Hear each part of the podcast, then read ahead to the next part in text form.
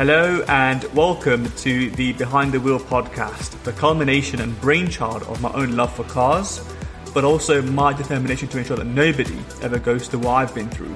That is, hating their 9 to 5 and living only for the weekends. To what extent are university degrees still relevant today? Join me as I discuss this very question with Imran Arshad, co founder of so many businesses, including Evolve, Eventuri, and 660. Whilst these are all amazing businesses, what struck me is the huge self belief and determination to succeed that Imran demonstrates every single day. Even in the early days, pursuing what is arguably a safer career route, Imran was on his way to becoming a fully fledged lawyer. He continued to experiment, try new things, and ultimately found success in the eye of so much uncertainty. With over 100,000 subscribers on YouTube, various award wins, and a market leader in the car tuning space, hear from Imran as we discuss all things mindset, finding your passion, and the current education system here in the UK.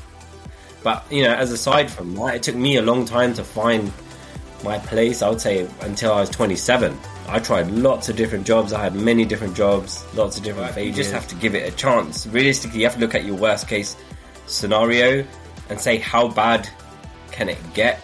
I mean, at some points, I was fully maxed out on all my credit cards, everything, just to to try and make it work. Imran, how are you, bro? I'm very well, thank you. How are you doing? I'm good. I'm good. Thank you so much for joining us on the podcast today. We do appreciate it, man. Um, I asked this first question to all my guests who uh, come on the podcast. Uh, what does uh, what does Imran's uh, dream five car garage look like? Dream five car garage. Wow, uh, that's a tough one. That's not enough cars. Once um, I'm not that into that into supercars, I would say, but there's a couple that I really like. I would say Lexus um, LFA um, to take yeah. care of that. Maybe an F40. Um, and as you probably know, I'm a big BMW guy, so there'd have to be yeah. the rest would be made up of that. I mean, I uh, M3 CSL, which I do currently own, um, a Z8, which I want to own soon, and the third one um, that is tricky. You know what? I'd probably go for like something like a 2002 turbo or something like that. Like something a bit okay. older, old school, yeah. Okay, okay. Well, what do you think like your... For me, five cars is not enough. what would you say is like your favourite BMW of all time, would you say? That's really tough. It depends on, on my mood. I think the M3 CSL is very special, but the Z8 is always something that I've always aspired to to owning. Um, so I'm not just about the way the car looks. I like the way you know how does a car drive. I think the CSL provides a very rewarding driving experience, but I think the Z8 looks amazing, and they're, they're for, for me cars are for different purposes. Um, it, it, are you cruising down to like the south of France, driving through the Alps? You know, are you having kind of a, a chilled road trip, or are you going to then drive, you know, at nine tenths and really exploit what the car's capable of on, on the open road. I know I'm being vague. Yeah. But... Yeah, yeah, yeah. No, I, I get it, man. I get it. I mean, I, I find that driving for me is actually quite therapeutic. Um, mm-hmm. and some reason I kind of get the best ideas when I'm driving on a, on a, on a long drive. Um, obviously you're a big BMW guy. Uh, where does, what's, what's so special for you about BMW? I'm not really sure. I think as I was growing up, I used to see every now and again like E30 M3s parked around my town. Not many of them, but there, there were some, and there was just something about the wide arches and everything that I got really into. I used to watch Touring Car, and they they were in there. I think the pivotal moment came for me. I used to like all cars. I used to like Porsches and and like Audi RSs and things like that. But I think the pivotal moment came to me when I actually had enough money to buy my first performance car, and I had a budget of ten thousand um, pounds. And at that point, I was either do I buy a Subaru Impreza, a Jap car, because a lot of my friends had those, or do I buy an E30 M3? E30 M3 was older, not as fast, but kind of always wanted one. Subaru was more modern, like faster, lots of modifying options.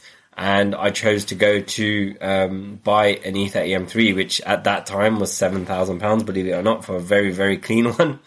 Um, and it just started. My whole journey basically started from buying that E30 M3 to where I am now. That that, that was a pivotal moment because if I'd bought Subaru, I would wouldn't be where I am now. Basically. Yeah, yeah, that's amazing. And so, I mean, just on that note, where does the uh, where did your kind of entrepreneurial journey begin? How did it all start for you?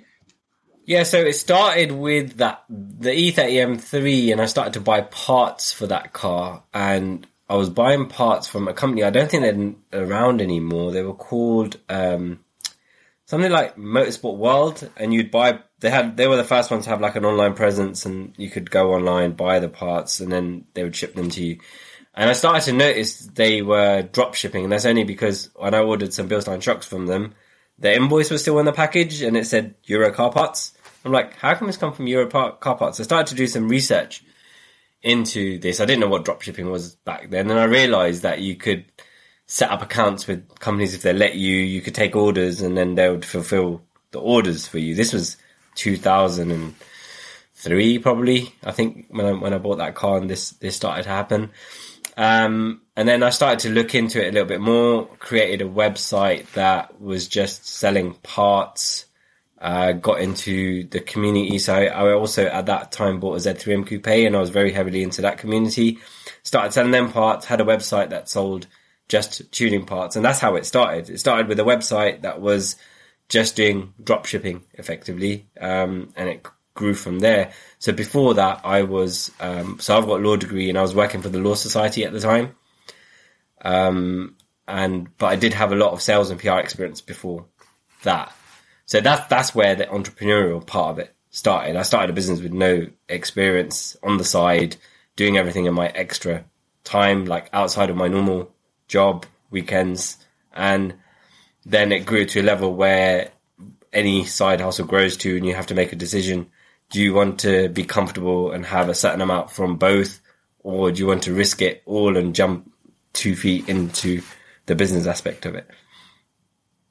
I want to um, I want to go deeper on that. That's okay, man. In terms of that kind of decision and what was going through your mind at that point when you had to make that choice, because. Uh, I'm sure there are plenty of people who are either going to be in that position or might already be in that position who are kind of figuring out do I take what is perhaps a more kind of safer route, right? Or do I kind of, you know, take that kind of risk? Just just talk us through what was your kind of process for making that decision, what was going through your mind, and um, I guess thoughts on reflecting on that experience now. Um, yeah, it was a big risk. I just got married. Um, so wow, Probably, yeah, just got married. Uh, started the full. I left my full time job in January 2007. The thought process was, don't have any kids yet. Um, I'm still living at home at that point, which obviously helps a lot in making that decision. Um, otherwise, you would have had to save up maybe six months or a year's worth of salary to cover your overheads. And it was just that time in life where I thought, okay, it's now or never. To me, if I don't do it now, I'm never going to do it. So I thought, what's the worst that can happen? I can try it and it can, it can fail. Um, but I mean, as anyone knows, when it's very rare to start a business and actually start earning money from it, like immediately, it takes a long time. Anyone who does it very quickly is extremely, extremely fortunate. I mean, I wasn't back into a position where my wife and myself were earning the same money from our joint joint income to the business supporting what we would were doing before, probably until about four or five years into it, and that's like getting back up to that level. So the thought process was, this is the time to do it because I've got less dependence. If I had kids at that point, maybe I wouldn't have done it. I don't know. I can't. Mm. I can't go back and make that decision again. Yeah, yeah, that's amazing. I mean, um, in ha- looking back on it now, um, is there anything that you would do differently, um, looking at that experience, or would there be some advice for people who are kind of going through that right now? Like any any sort of advice or tips for people that um, are are kind of you know about to go through that phase?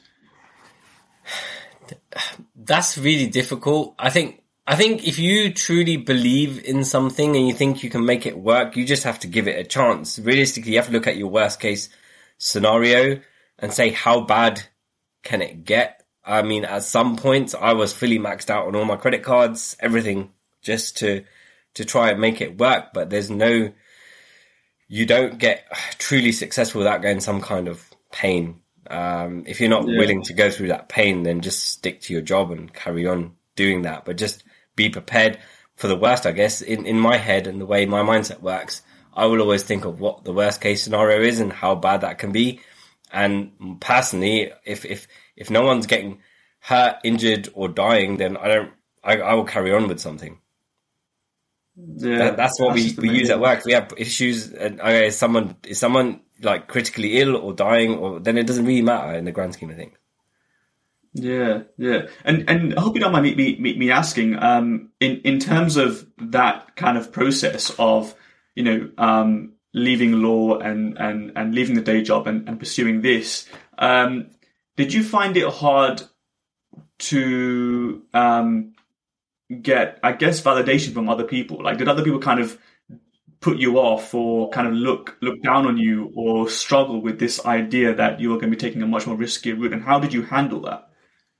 Um, of course, yeah. When you when you've got a professional job and you've got a law degree and you work for Law Society, leave and people don't understand what you're doing. Everyone like um in my family, not my dad, not my dad, but like everyone else in my broader family thought I was a mechanic. They're like, "Why are you leaving a law job to go and be a mechanic?" Which was never what I was doing anyway. I might employ them now, but I was never a mechanic myself.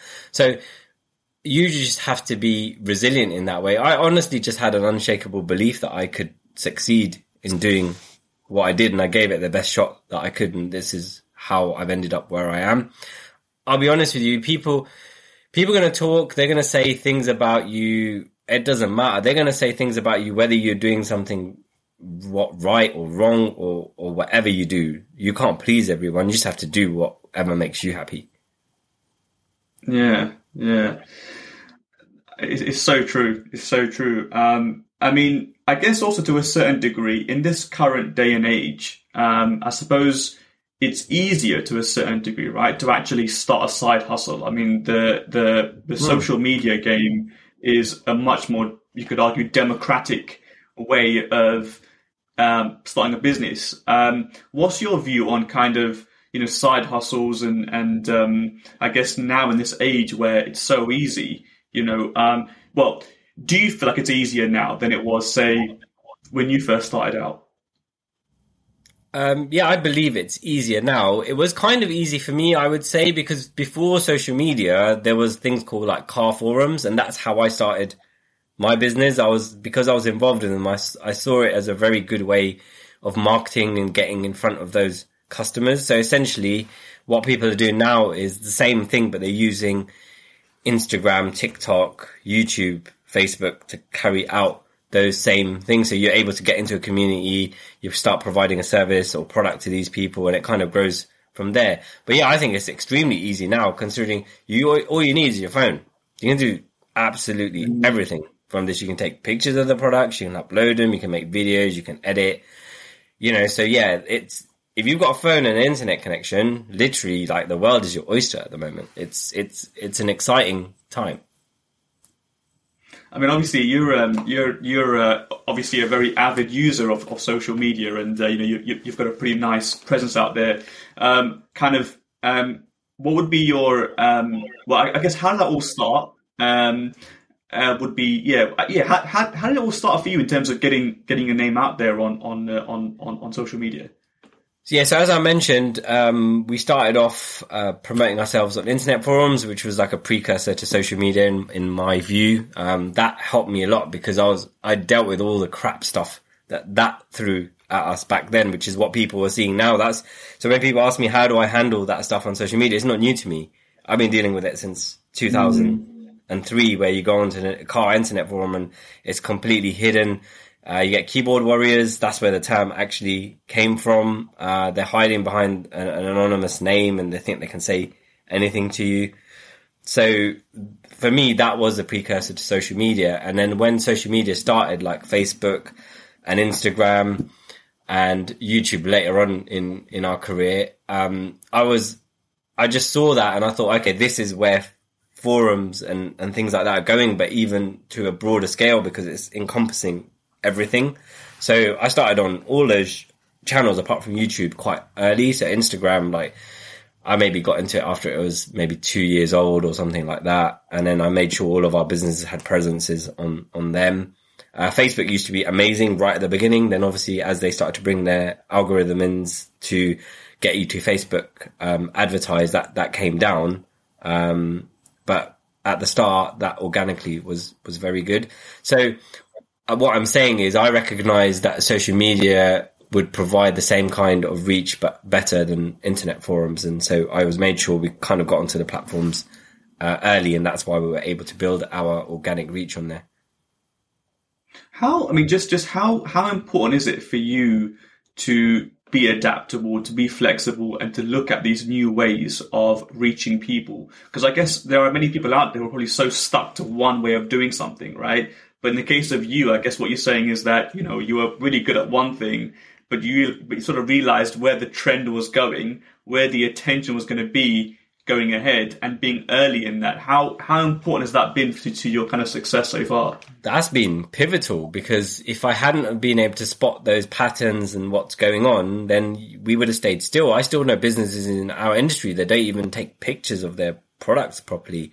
When we first started, we were one of the first companies to actually start taking professional photos of products when even the manufacturers of those products weren't taking pictures. We were doing videos. Wow. I mean, you can go back onto our YouTube. We only started using it probably four years ago, but there's videos on there from 2007 where we're kind of making from shoddy videos of like exhausts, you know, on cars and cars going around and things. Like, and people weren't even doing that. So how are you able, you know, how are you expecting to sell a product when people don't even realistically know what it is, what it looks like, what it does? So that has been um, absolutely pivotal. I don't think we would be as successful as we are if we hadn't been able to spot those trends and keep adapting with the times. Now, I, have never had any formal training in marketing, but I've always had a genuine interest uh, in it. So I've always been reading around the topic. Um, it's kind of that's what my dream job would have been if you asked me. So when I was um, around 2002, I think I was working for a PR company. And when I was working for that company, my customers were uh, product managers, um, they were brand managers. And when I saw what they were doing, I would have said, that's my, that's what I want to do. That's my dream job. I applied for loads of them and didn't get them, but effectively what I've done is create that role for myself. Mm, mm. That's amazing.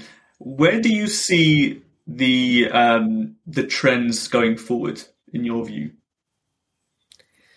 I'll be honest with you. I don't. I don't think I see. I can't. I can't foresee stuff like that. I mean, I'm very quick at picking up when other people start doing it, but I'm not going to sit here and pretend I know what's going on. It's it's a bit of a crossroads at the moment because you're getting to a stage where social media is so encompassing, is it going to get to a point where it gets so saturated that people get fed up with it? If they get fed up with it, then what happens?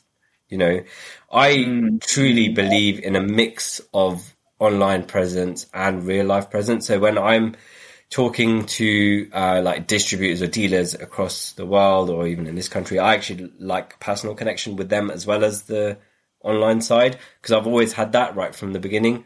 So I believe you need a mix of both. I know there's people out there that just say you can do everything online, but I don't think you can beat a personal connection with someone. I think that's mm. important, and maybe people are going to start going more towards that again. I'll be honest, in our business, as long, you know, social media is very important, but what's also important is the customers that we've had before and we've made sure we've looked after them as we should. And then they mm. tell other customers. Word of mouth is still, in my opinion, the biggest form of marketing and the most important that you can you can get because you could strip our social media away, you can take our internet away, but if there's customers who have your products on your car and they tell other people, they will still buy it. And this was demonstrated to me when um, it was probably around eight or nine years ago. Our website got hacked by someone. We didn't have a website for a whole year, and I was like, "Oh wow, wow what are we gonna do?" Like, you know, it, like it just took that long to build a new one. Yet our business didn't go down. at all because a lot of our business was coming from. Um, so I started tracking our marketing at that point, and at that point, I think forty percent of our business was still coming from word of mouth. That's even with the advent of social media. Wow. Wow.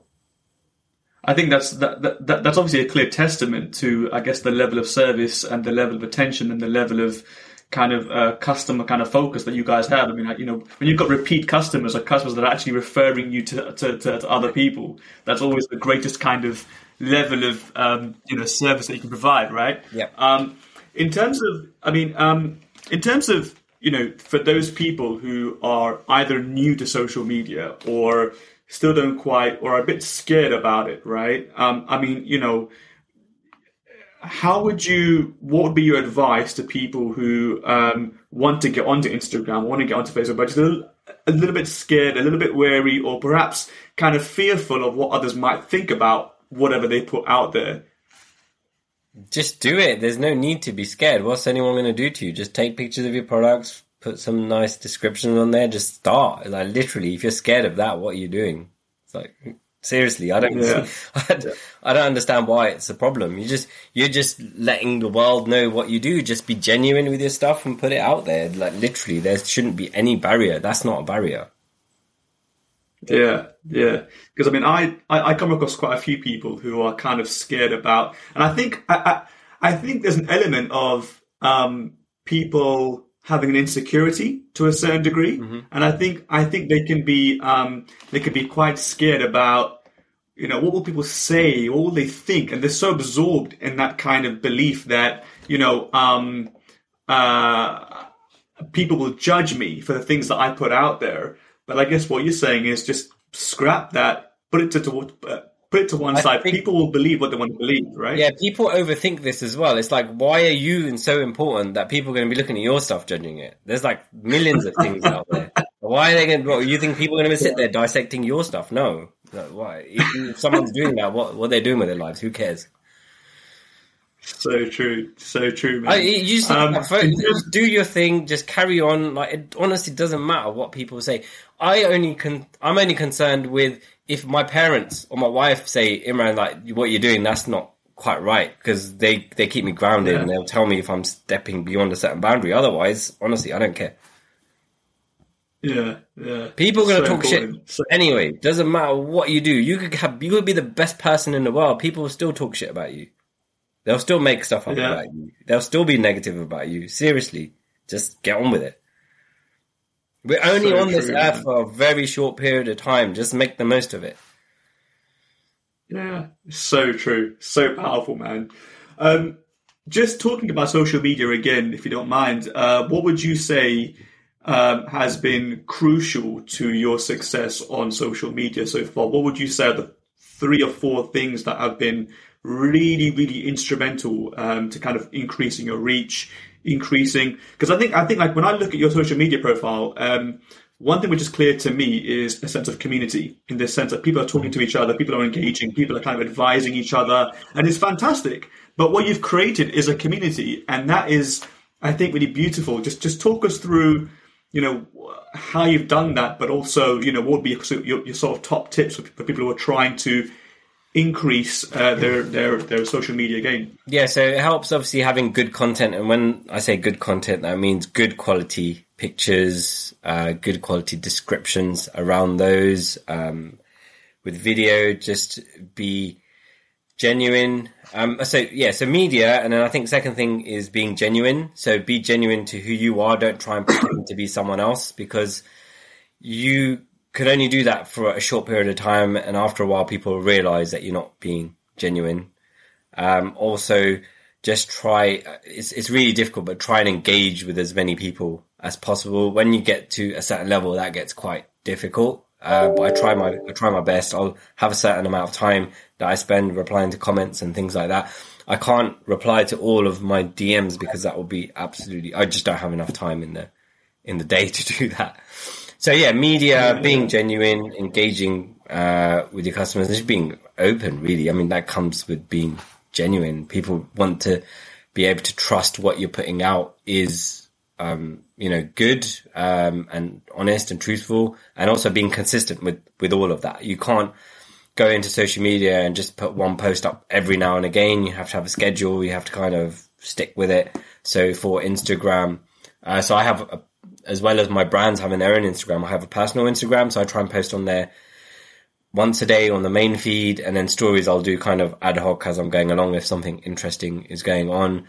For the businesses, that can be every day or every other day. Um, it depends on what we have to put on. And YouTube, we try and do two videos a week.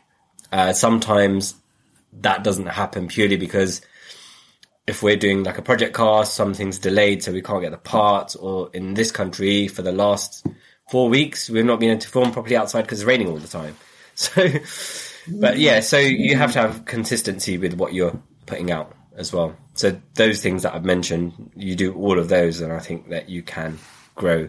Obviously, it's a bit more difficult now uh, with Instagram algorithms, but it's still it's still possible. Yeah. To what to what degree is there a um, is there a is there a balance between you know paying attention to metrics and numbers and dare I say it likes and followers and everything else and just kind of at the same time pushing stuff out regardless of what you get back right because I guess that there is that balance isn't there I guess to a certain degree because you yeah. can't keep you can't you can't base your self worth and your decision to keep putting content out based on how many likes you get or based on how many followers you get. But it is somewhat important, right? Yeah, I think it's important to have a blend of the two. So for the businesses, we do look at metrics, um, but then we will also just throw out stuff that we we want to throw out. We don't really care. Like for YouTube, if even if a video we know we won't it won't do very well, we will still put it out because we want to put it out and because we're not relying on ad mm-hmm. revenue or anything like that, we we will still do it because it's our channel. We can put whatever we want on there. For my personal yeah. stuff, like on LinkedIn and my own personal Instagram, I will put out whatever I want to put out. I don't. I don't even look care about the metrics. I don't care about the likes because that's me just doing yeah. what I want to do. So it's, it's it's slightly separate from the business. But on Instagram, for example, for the businesses, we do um, the person who manages that account, they will every month basically pull up, make an Excel spreadsheet showing what pictures we put out, what was the engagement, you know, these kind of, this kind of content works. Um, we need to do more of this. And then we will switch it up. And then for another month, we'll try different types of content and then have a look at what that did. So you can tweak it to a certain extent, but I will still throw in random stuff just because I feel like doing it. Yeah, I'm not. Yeah. I don't live by the numbers, if that makes sense. They are important, but yeah, yeah, you, know, you still have yeah, to. Yeah, yeah. It still has to be enjoyable, right? You still have to do things that are fun and just for the sake of them. Absolutely, I think. I think. I think a lot of people get worried about when they first when they first start on social media. They put their first post out and they're like, "Where's my likes? I'm going to stop now," right? Or they get discouraged, right? And I guess you know, um, what you're saying is, and this is clear from what you're saying actually, is, you know, you, have got to keep going with it. It takes consistency, effort, um, and kind of a, a, almost a, not a disregard, but less of a focus on what people think, right? And just, just keep, keep going with what, with, with, with it, because in the end, it does, it does pay dividends, right? Yeah, I mean, look, listen, like even with starting a social media account and building that up is not too dissimilar to starting a business. You have to have something there. You have to keep putting it out. You have to be consistent with it. And slowly people will start taking notice.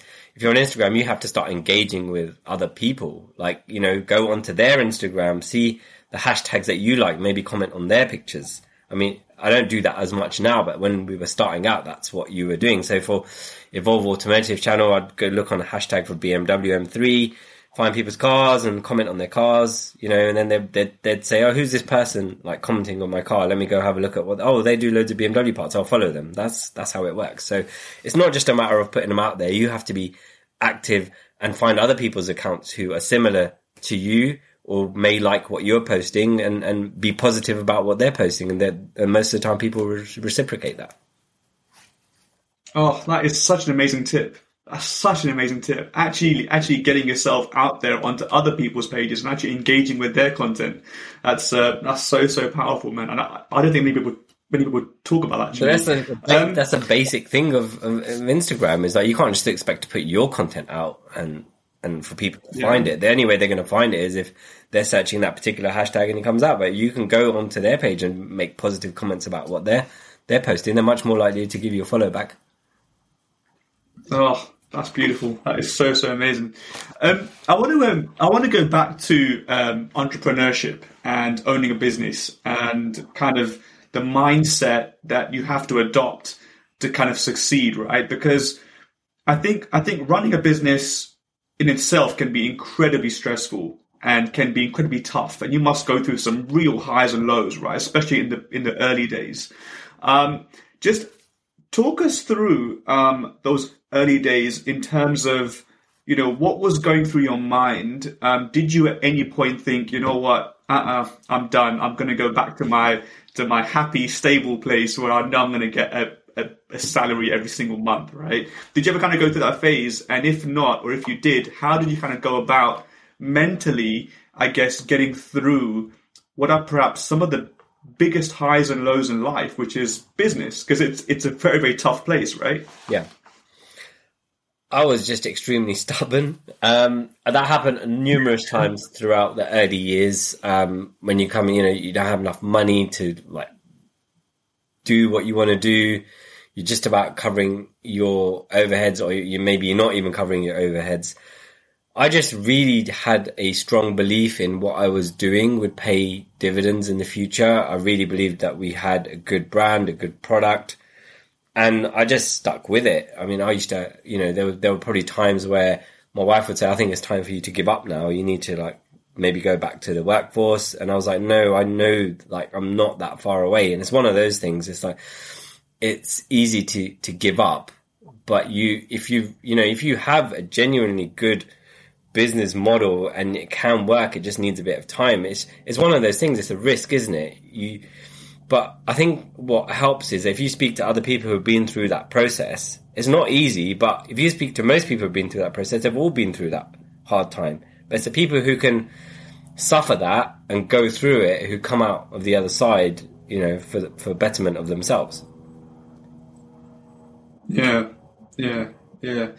I mean, um, I know one of the things that people often, I think one, one of the mistakes that people make often, at least from my experience, is the people that they, that they surround themselves with, and I often find that, um, you know, the, I think the, the saying is like, you know, you, you are the average of the of the five people that you spend the most time with. To what to what degree have people around you played an influence or played a part in your in your success? Um, so those early days, not so much because I didn't. I was the first person in my family to go into business, uh, so I didn't really have Wow. that that kind of advice. I learned from my own mistakes. I made mistakes along the way, and I had to learn from them. Um, I did have a lot of support from my dad in terms of advice. He he was not. He was a professional. He was an engineer, so he didn't have business advice. But he's just a genuinely intelligent guy, and like I would often go f- to advice for him, and he helped me quite a lot to make some some decisions. Um, if you know, I think you're talking about if you could go back, what you could change. If I could go back, what I would change is actually trying to seek out maybe a mentor or people who had been through that process because it would have probably been a bit easier to do. I've hmm. found those people now as the business has been growing because I've got to a level where the original group of people I was talking to, I've gone beyond them. And now it's like we have new challenges. It's like, okay, I need to find someone who's at even higher level than I am to see what I can learn learn from them because there's always somebody who's doing bigger and better things than you are. Yeah, yeah. Talk us through um, kind of the the daily kind of what what goes through Imran's mind on like a daily basis when it comes to running a business. Like just you know to, to give give people an insider kind of view as to you know um, I guess I guess I guess what what it's like to be an entrepreneur to, to be a business person on a daily basis. What are some of the, the biggest things that you have to kind of mentally go through every single day? Do you know you see those people that are spinning loads of plates? That's that's Yeah. basically Yeah. Yeah. Um, there's so many things going on. You have to. So the way I've set it up now is I have uh, you have to have teams of people who do certain things for you, so you can concentrate on your core skill. So my core skill is is marketing, PR, networking, uh, speaking to our distributors, getting new business. So then all the back end stuff, I have to pass that on to other people. So there's people who, um, so for one business, uh, Eventuri, my business partner is the designer of that product. So he designs a product, he gets it manufactured or, or we have the manufacturing in house. So he sorts that all out. But when that got to a certain level, we have got an operations director in to do that part of it. I have someone else who does all the financial back end, make sure that that's all sorted out, that invoices are being paid. We know where we're at with cash flow. Then I have everyone else doing like sales admin.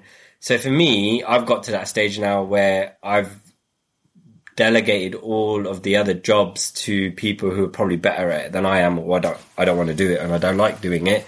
And then it's just a matter of making sure all of those things are in place. But once you've got a good team, and most of our team's been there for like five years, honestly, I can go away for three weeks and not have to to worry about anything. The business will run itself, but then I'm the one who's responsible for yeah. pushing that business forward, if that makes sense. So, you know, deciding what new products mm. we're making, what cars we're going to be developing on next, things like things like that.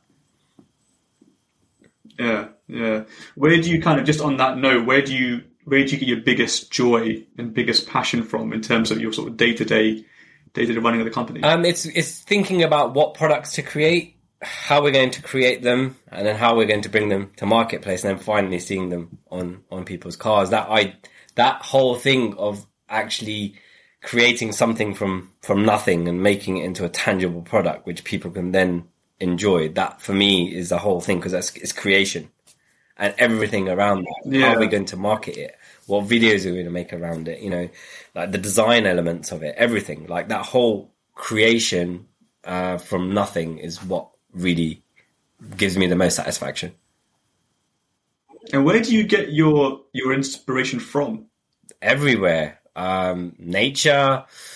Just looking around different things and saying, could that be done better? Um, yeah, a lot of the time it's a lot of the time it's looking at maybe things that other people are doing and like, well, I don't understand why that's like that. Why is that like that? It should be like this.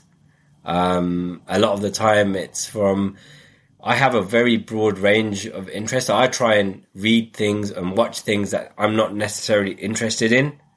That's a completely different field to what I'm doing because mm-hmm. I could mm-hmm. get some inspiration mm-hmm from that, I've been watching a lot of documentaries recently about so many. Like, ra- I'm completely talking about random things, and you never know what.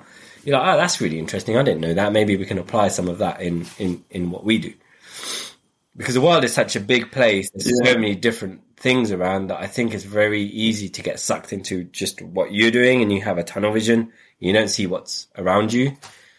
Um, and especially with design, I think nature's like this. Nature's amazing. Some of the things that you see in, in nature that you can then start applying to design elements is just amazing.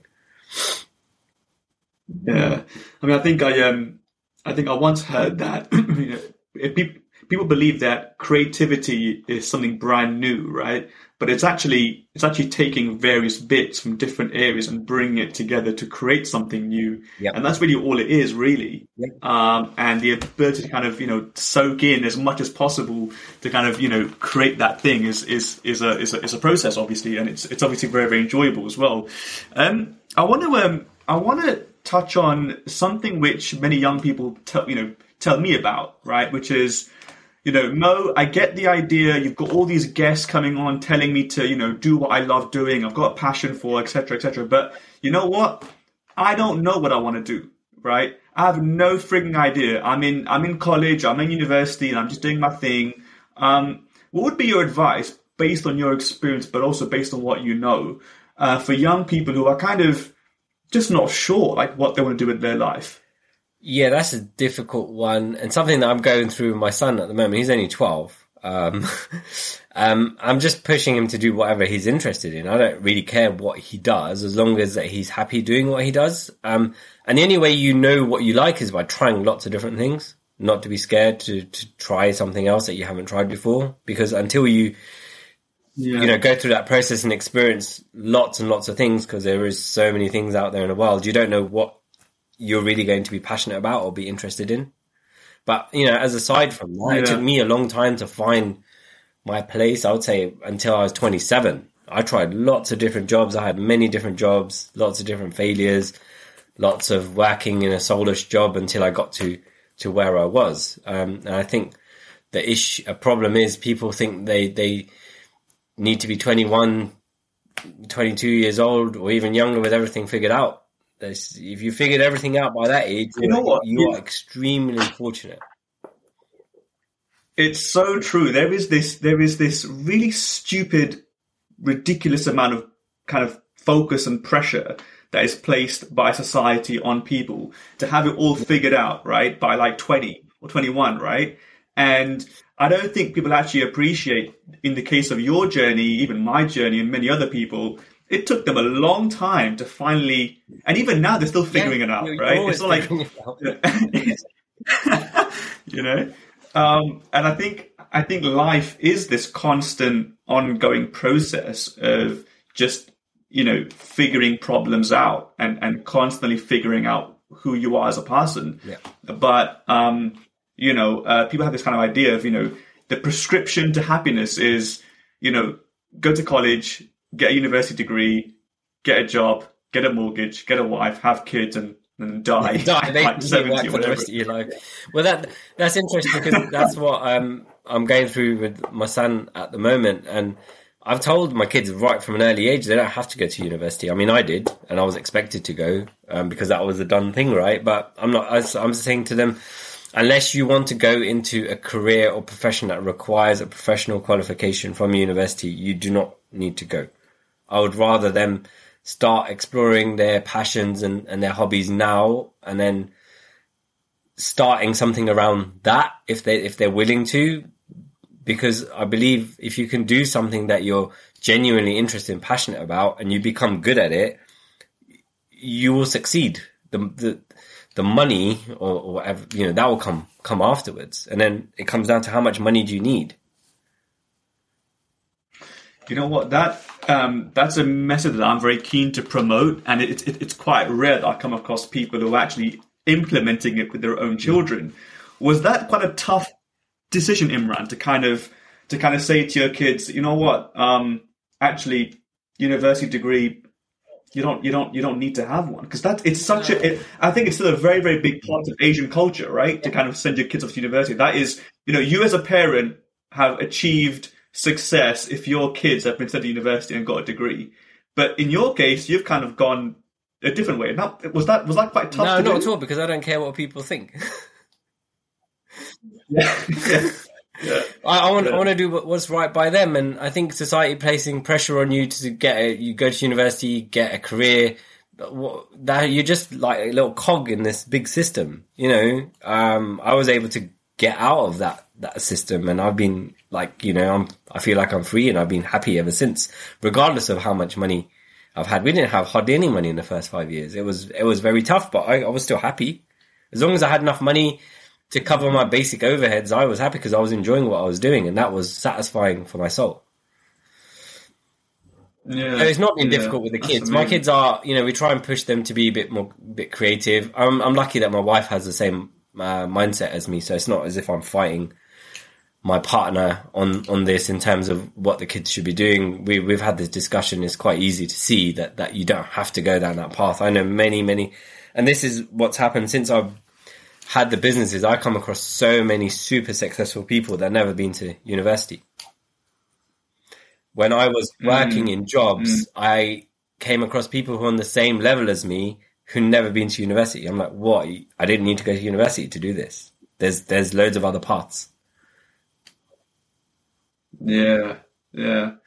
It's. I mean, it's it's still an ongoing debate, and it's an ongoing debate in in in a variety of cultures, and it's a, it's a debate currently ongoing on social media as well. Is you know the, the role of university today, right? You know, to, to to what degree does does academia still still play as much of a role as it did 20, yeah. 30 years ago when it wasn't so easy to kind of try different things and launch a business, you know? I think that the difficulty with the modern world is this. For example, if you went to university and studied marketing, by the time you came out of that three year degree, what you've learnt is already probably irrelevant. Like the world moving so fast at the moment and so fast. Like what works now may not work in six months.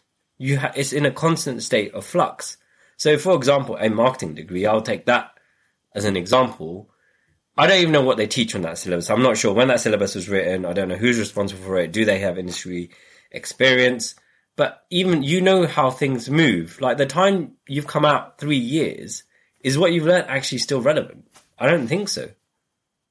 In mm. within three years, there mm. could be some mm. other social media platform like that. Me and you sitting here don't even know about right now, and it could be the biggest thing.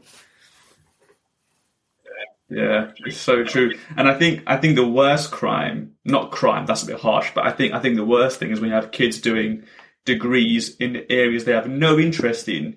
Um, and they spend three or four, even five years doing a degree which they've just not got any passion for and hate it, and then end up coming out of that being somewhat not forced, but then they end up being pressurized to do that thing which they got a degree in, and suddenly it's like a life of you know hating their nine to five, right? Yeah, there's you know? loads of people in that in that position. You know, a lot of people will go into like they'll do like a science degree, then go into financial institutions. They get paid huge sums of money, but they really are soul dead. You know, it's because what they're doing, they don't they don't like it at all.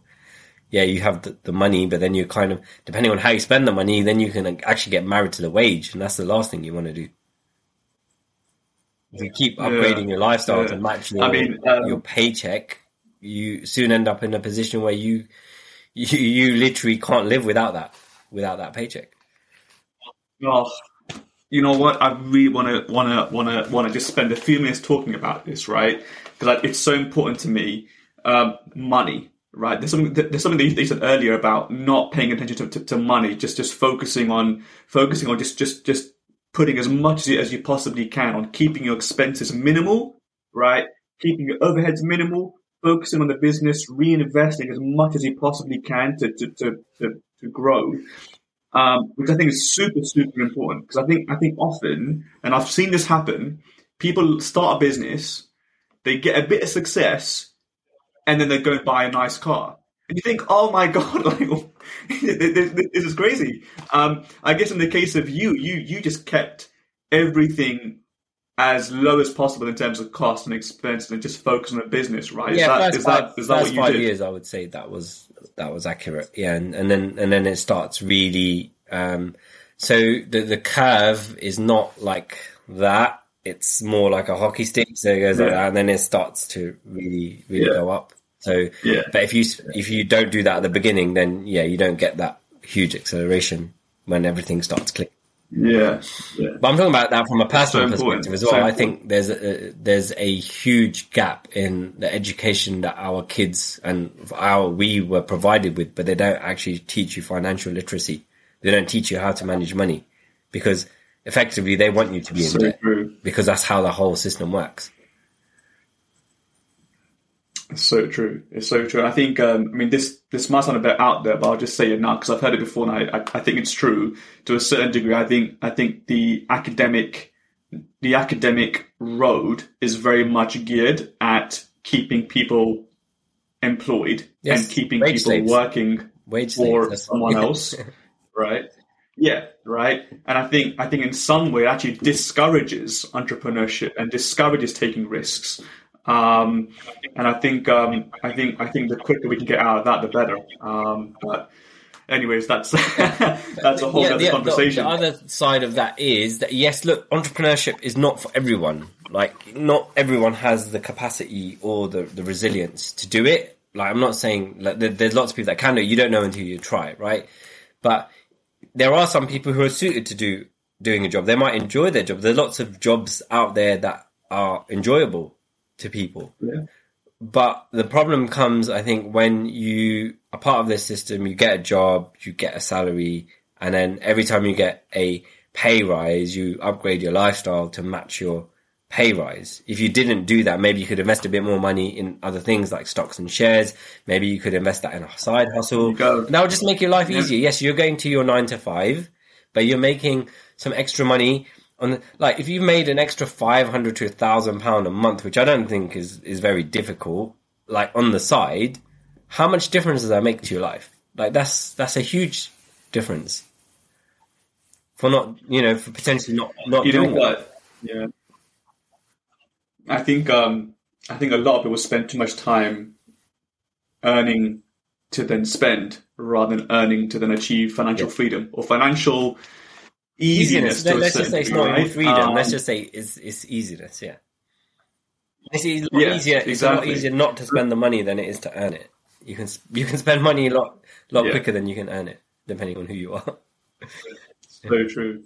A bit like calories. It's- yeah, it's much easier. If you want to lose weight, it's much easier not to eat the calories in the first place than it is to expend them. Yes, 100% is exactly the same analogy. Exactly.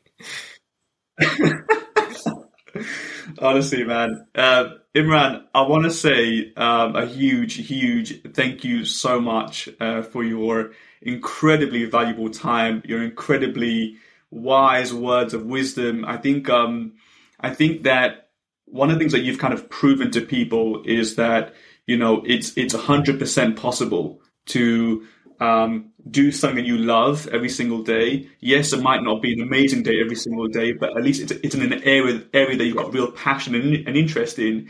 And I think I think what's amazing is that you know you were this close to going down potentially a very very solid law route Yeah. right? Um, and I guess it took that one decision, which might seem, you know, at the time a massive decision, and it, it probably it obviously was. But looking back, it's it's probably it probably was the thing that has led to uh, to your success so far and your happiness so far, which is just so beautiful. So um, I hope many young people can kind of listen to you and, and understand that you know what um, there is there is a way of achieving happiness, passion, love for what you do, and achieve money in some meaningful way, whatever that is. Um, and uh, you know, for those people who kind of think about it, you know, side hustles are quite cheap to start these days, as as you were saying, Imran. So uh, really do appreciate it, and uh, hopefully we can uh, we can stay in touch. Yeah, no problem at all. Um, yeah, I think what I'd like to say in, in parting is that unless you know, unless you broaden your horizon and see what's around in the world, what I've learned as I've been growing up is and meeting lots of different people. There's so many ways in which you can have business. There's people make money out of the weirdest things that you wouldn't even imagine. Like really, like you would think, what? Someone makes money out of that? Just take YouTube for example. There's people who, uh, my my wife likes making cards, right? Handmade cards. There's people who've got huge YouTube channels, Yeah. and all they're doing is showing you how to make handcrafted cards. It's like literally, you could take your hobby and make it into a YouTube channel and, and make that into a business. So true, so true. I mean, I mean, I've I've, I've come across knitting channels. Right, where they've, they've got Yeah. like thousands of subscribers, and you think, my God, like, Yeah. wow, you know, it's so easy to do nowadays. It's just unreal, unreal. Um, Imran, thank you so much for your time, and uh, yeah, we look forward to uh, hopefully, uh, hopefully speaking to you soon.